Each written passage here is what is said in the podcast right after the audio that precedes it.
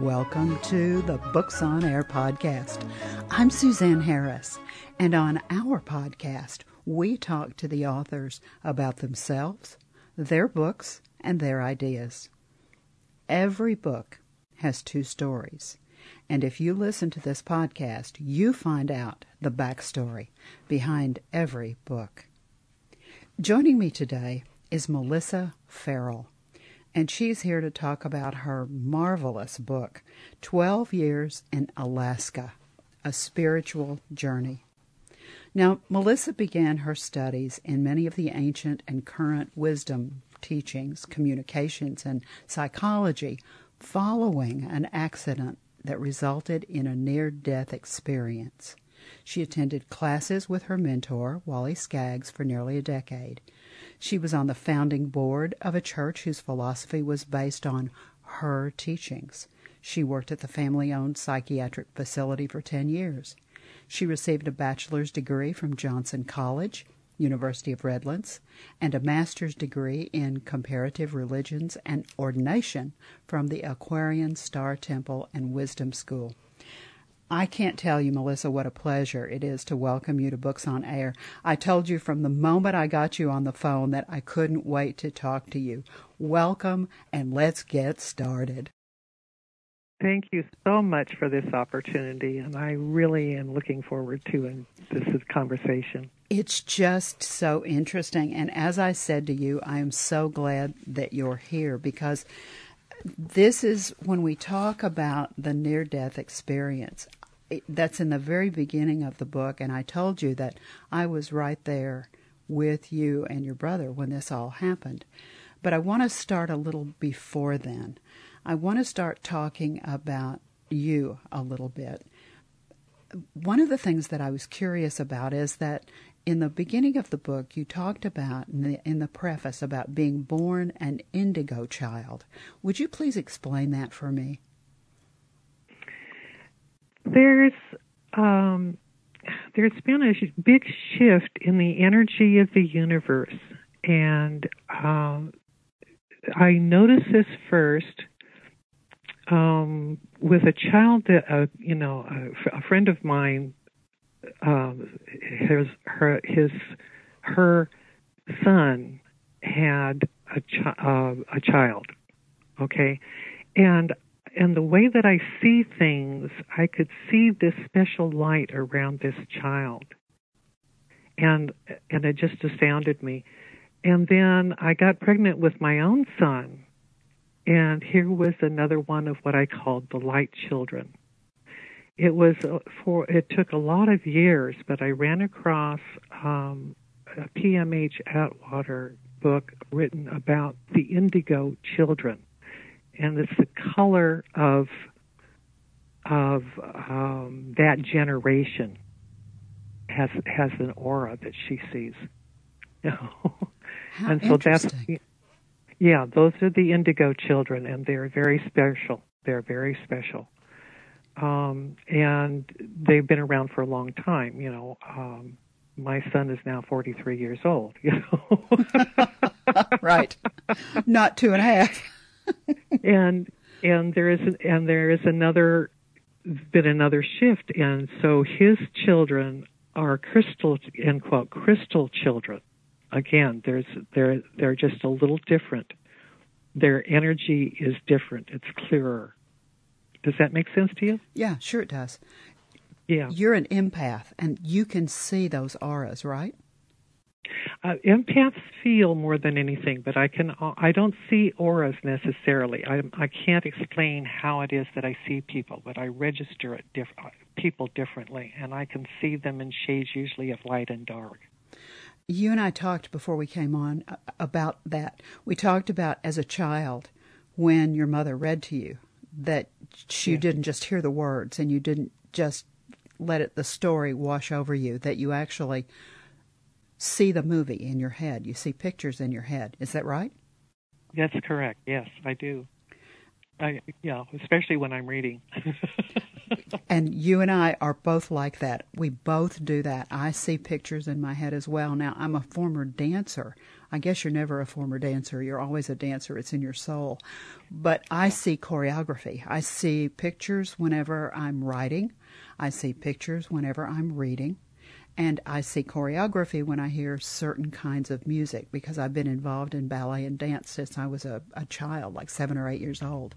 Started teaching when I was 15.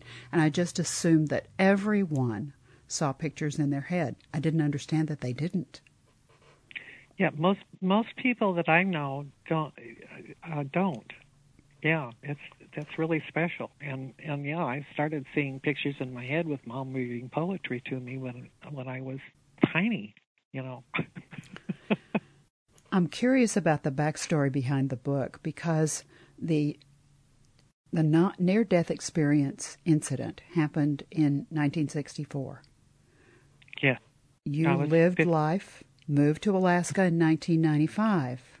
Spent 12 yeah. years there, came back to California.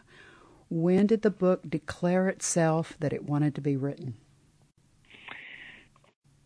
When I left Alaska, I, I did so reluctantly. Alaska is my heart home, still is. Um, but my sister, my older sister, was taking care of our mom who was having uh, little mini strokes and her brain was being destroyed and she needed help. You know, she needed help. My, my sister needed help taking care of mom. So I decided, that's when I left Alaska. I got down. You know, Alaska is up above Canada, basically. Driving down down the Alcan, I was about I'd say two miles north of the Canadian border when all of a sudden this book started writing in my head. And and I continued down wow. in, into the United States with this book writing itself in my head. wow. Yeah. I get it. I mean, I yeah. I get it. Sometimes that writing process just comes. It's just there. Yeah, it yeah. is just there. Yeah. So I don't want I don't want us to be nebulous with our listeners. Let's give them an overview of the book because this all starts with the near death experience. And let's go ahead and tell them why is it called 12 years in Alaska, a spiritual journey. Okay, so let's start there. Um, the 12 years in Alaska uh, were important because I am an empath. I was born an empath, and I lived in San Diego County with, you know, probably better than 100,000 people there. And I would absorb everything that of all of the people that were around me, and and couldn't and couldn't differentiate between what I what was me and what was them it took a lot of years, uh, uh, you know, counseling, and uh, you know, the, one of the reasons I got into psychology was to try to figure this stuff out. You know, blah blah blah blah blah. Um, my younger sister moved, married uh, a man that was stationed in Eielson Air Force Base in Alaska we went up my mother and my son and I one year to see to visit with her and see the place. Mama decided that that um Alaska would be a good place for me. And I absolutely like we, we you know absolutely did. Uh when we made that that trip we uh we were driving along the number 2 highway in in Alaska got to this one space my heart space opened up absolutely wide and I said to my sister Terry, Where are we? And she said, This is Salcha, Alaska. And that's where I ended up living. It's because there were only 900 people living in Salcha, struck out over 35 miles down the highway and about five or 10 miles on either side of the Tanana River. There was, so I could hear me, I could feel me, I could, you know, deal with my own issues in that 12 years. For the first time? For the first time. Because there was quiet? Because, because there was quiet around me and I could get to know who I am. And that's when I started expanding on who I wanted to grow up to be, if that makes sense to you. It does. Yeah. So by the time that I started back, in, you know, towards California, um, I know pretty much who I was. But this is a continuing story, uh, or not story. It's a continuing journey of my expression. So I am not the same person I was when I left Alaska, but I think that I'm a much better person than I was also. The way that you've put the book together is really interesting. I thought when I first started to read it that it was an autobiography, and from what you just said, our listeners would probably draw that same conclusion, but that's not what this is. It's very different from that. You've written a series of 30 articles. I know because I counted them. yeah, and they fall yeah. into three different categories.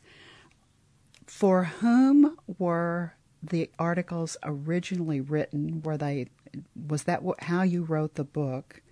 And over what period of time did it take you to put these 30 articles together? And then let's also talk about the categories that you have them divided into. Okay, well, the categories are awareness, anomalies, and maunderings. Okay, okay. and uh, and they each have a like a different character. The awareness are actually the the uh, based on some of the classes that I took. A lot of the classes that I took, some of it was just you know the insights that I had, but mostly those are teachings that I wanted to share because they they those are the things that provided me with a foundation to work from when I was in Alaska doing my spiritual journey. Okay. okay. Um, uh, the anomalies are unusual experiences that I had. Well, I mean, I'm putting unusual in quotes. Things like um, seeing ghosts, for instance. You know, uh, Black Dogs of Depression was. Uh, um, this is a from one of the residents that we had at the ranch. This is what what she called them, the Black Dogs of Depression. And uh, there's one article in there where, uh, you know, I explain about the Black Dogs of Depression that were well, actually they were black dogs that were charging the car that I was driving. You saw and, them. You know, Oh, absolutely, absolutely. You know, um, and uh, the maunderings are the the kind of things the the uh, oh, you know what maundering is. No. It's like if you're if you're walking if you're walking on a path through a forest that kind of winds back and forth and back and forth, that's maundering. Ah. Okay, so these these are you know different insights and thoughts and you know that kind of stuff like that. So it's a, that's why I and I and I've got them you know each of the articles is labeled as to to what category it falls into. Over what period of time did you write these down? Well, as I uh, you know I started the story started itself when I was driving down. Okay, I didn't have time to write them until I got all the way down into uh, California again and uh, found a place to live and blah blah blah blah. Okay, and mm-hmm. but I had scribbled some notes and um, and I just kind of you know typed them up on the computer as much as I could and put them away. It w- and I went to work and I worked as a bookkeeper. Could not write when I was working with a you know between five and seven days a week as right. a bookkeeper. They frown on that when they're paying you, don't they? yeah, it's hard to switch between the right and left brains that easily. yes, I agree. So I retired. Um, I think it was in in uh, 2019, if I recall correctly. I retired from the bookkeeping position and it took about another three months before all of a sudden here the book is starting to write itself again. And that's when I started really writing it. You know, uh, so it, it, took a long time, but it only took me probably about a year and a half to wow. write, actually write the book and get it edited. You know, it's just it's so interesting to hear about someone's writing process and how it all works because the creative mind is such a fascinating topic to talk about. Mm. And I know that those those those people among us who have never decided they were going to write a book or never tried to write a short story or have never done tried to do anything creative like that even though it's this is a fact-based book it still requires that same kind of creative process if you will Yes. when you were going Yes. through this did you learn anything surprising about yourself did anything surprising happen Mhm, Not particularly. Um, you know, I would say the hardest time that I had with a book was cutting it down. oh i'm sure yeah yeah because when You you, know. first start writing you write everything Yeah, yeah. And then getting through the editing process, I have a particular style, um, which is I think of as my voice, um, which I use by punctuation. This is something that I st- started doing when I was, uh, gosh, I don't know, probably sixth or seventh grade. I had developed this style of writing. You're talking about the capitalization and the small letters of the same word like self and self, aren't you? Um, that part of that. It's also the you know uh, hyphens, the you know the longer ones that you know um, uh, you know that show a pause. This is this is like if you're if I was talking to you, I would make this pause to come up with the next word because it emphasizes that word. You you know that's what I'm talking about. My style. It's a little different. I had a little problem with my editor about that. No, don't do that. I, this is how I wanted to say it. Yeah, I can understand that. I can understand Yeah. that completely. yeah. You know, let's give. I know that the listeners are curious about the near death experience and how did that oh, leave oh. you? What what are the I guess in your future life what echoes come back from that near death experience because that has to be something that once that kind of impact comes into your life it it's like dropping a rock in a pond. The the concentric circles have to never stop. Would you tell our, our listeners about that experience?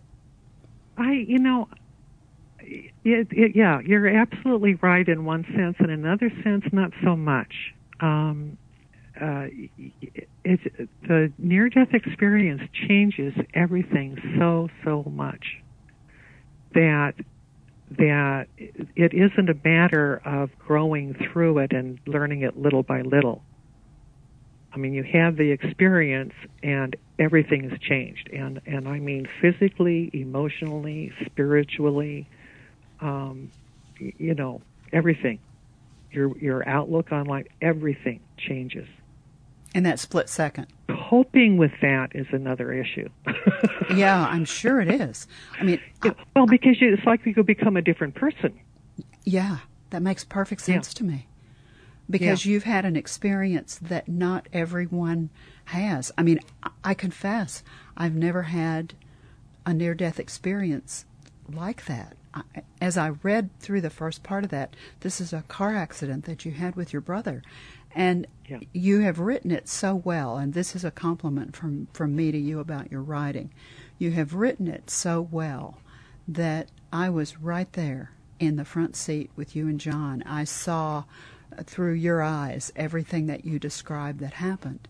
And as you were in the hospital, as you were going through the recovery, your writing, your prose, is so clear and well written that you will pull, you will reach out and you grab hold of the lapel of the reader and you pull that reader right into your story so that they're with you looking through your eyes and seeing exactly what you saw and what happened.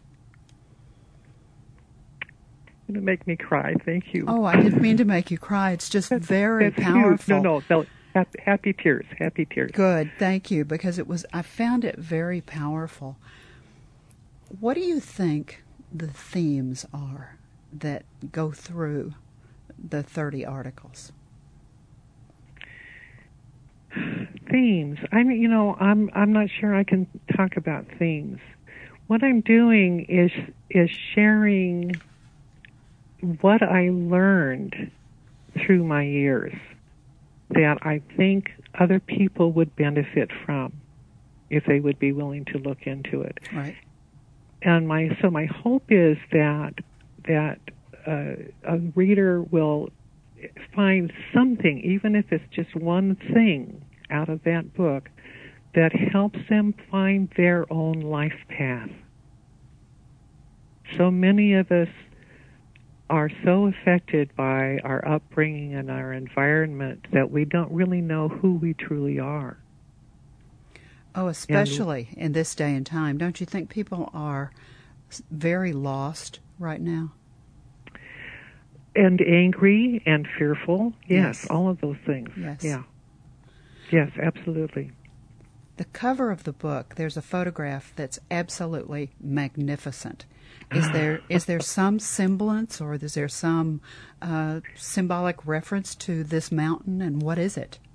Okay, this this is uh, um, a, a picture. It's a, and it and it wraps. Okay, because this is in a mountain range.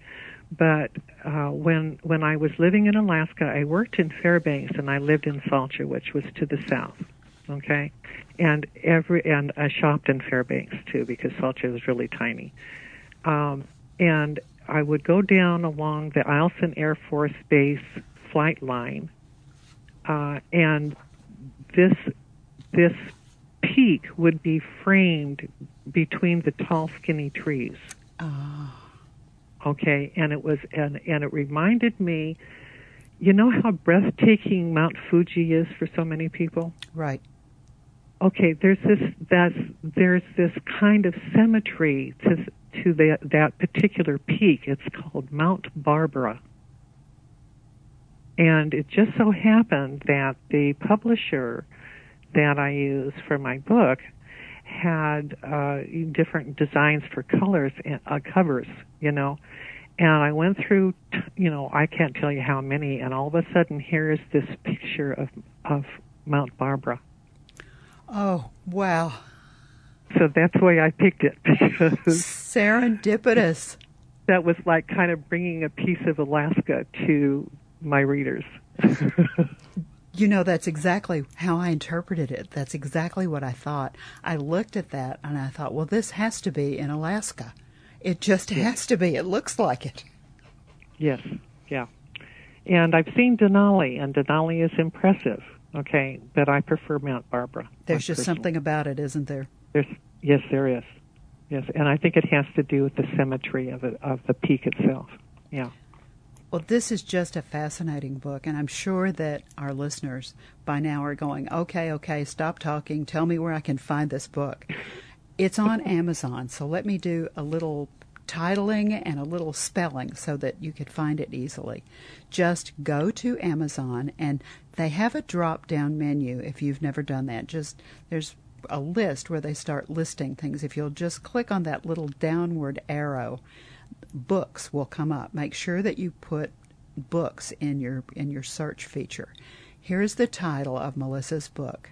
It's 12 years in Alaska colon a spiritual journey by Melissa M E L I S S A L letter L period Farrell F A R R E L L. Put that in your search feature, click on it. The book will come right up. You'll see that gorgeous photograph of Mount Barbara right there on the cover. Click on it, and it's available in paperback, it's available in hardback, and, it, and in Kindle. Now, I know that there's also a way to get to the excerpt in the upper right hand corner you'll see words that say open here or something to that effect. I didn't know what that meant. If you'll put your cursor on those two words right there on the representation of the cover and just click, the book will open up and you'll get to read an excerpt from the book, and it just so happens that it's it's what we've been talking about. It's the near death experience and Barbara being in the hospital. You'll see what I mean about her writing, how she pulls you right in. Now, Barbara, I know that Barbara. Listen to me. I've got Mount Barbara on my mind. So, Melissa, I've decided to call you Barbara. Oh, dear. Oh, dear. Shift, shift. All right, Melissa. Melissa, I know that, that sometimes people don't want to buy their books from the largest bookseller in the world. The book is available some other places. Let's give them a list of the few where they can find it. Um, I know that they can can find it at Barnes and Noble. I have gone up myself and and seen that there are about five other places that are carrying it, uh, but I don't remember the names. So I would recommend that what they want to do is to, if they want to buy it someplace else, is to run a search on the internet. Just put your name for in the Google. book. Just put your name in uh, Google. Well, you have to do the same thing. Um, you know, uh, 12 years in Alaska, Melissa L. Farrell, because there's a lot of other Melissa L. Farrells on there. I'm sure there is. Now, yeah. they could get it from your website, right? Uh, yes, they can also get onto my, onto my website, and there is a button where they can buy it, and that will be through uh, my publisher. Let's give them your website address. Okay, my web address is um, the number 12. Oh, this, you know, this is www. Okay. The number 12, year, years, pardon me, Y E A R S A K M L F A R R E L L dot com. No spaces, right? No spaces. And and the letters are all lower class, uh, or lower case, not class. they might be offended, right? right. but the yeah, but the twelve is are, are, the numerals one, two, one and two. Yeah. Now, when so they go to it. when they go to your website, they can not only buy a copy of the book, but you also have a blog on your website as well. Tell me about that. Uh, I'm doing blogging. Yes, uh, it's a, it's a little slow um, because I have a lot of stuff going on in my life anyway. for somebody who is retired, um, part of you know part of it is uh, has to do with something about the book. You know, something that would have been in the book, okay, but it, but it wasn't. Sometimes they're they're just quotes um, I, you know, one of the longer articles that's in there actually is a duplicate of one of the articles in the book itself. It just has a slightly different title to it. Uh, and I'm on the pro- in the process of working on another blog. Um, right, well, this week, basically. I hope to get it done. It takes me a while to write things. you know? Nothing wrong with that. Nothing wrong with yeah. how long the creative process takes. Now, we're really about out of our time, unfortunately. But I yeah. always like to give an author the opportunity to have the last word about their writing, especially when their writing is as powerful as yours is. When the readers, when our listeners become readers and they pick up a copy of 12 Years in Alaska and they sit down and they begin to read it, I know this is not this is not a romance book. This is a book that you'll sit down and you'll read, and then you'll think about what you've read, and then you'll read more, and you'll think about what you've read. But you will eventually come to that last page, and you will eventually read that last page and close the back cover. When the reader closes the back cover, Melissa, what's the bottom line message that you want them to take away? my hope for the reader is that they will find something in in one or more of the articles that help them to find their own private personal path in life that's what the, that's what this whole experience of my life has been for me was to find the path that is right for me in life and I just wanted to give the opportunity to people to maybe find their own. I, I really love the book and I love your writing, and I am so glad that you and I have had the opportunity to talk. It's just been a pleasure to have you on Books on Air today. Thank you so much for being here. Thank you for having me. I've enjoyed it tremendously. Now remember, you can find 12 Years in Alaska, A Spiritual Journey by Melissa L. Farrell at Amazon, Barnes & Noble, and Google it, and you can find it some other places as well. You've been listening to the Books on Air podcast brought to you on webtalkradio.net. You can also hear this podcast on Spotify, iHeartRadio, Stitcher, and Apple Podcasts. I'm Suzanne Harris, and I so hope you'll join us for our next Books on Air podcast because remember, you never know who's going to be here, and you never know who we're going to talk to. Thank you so very much for listening.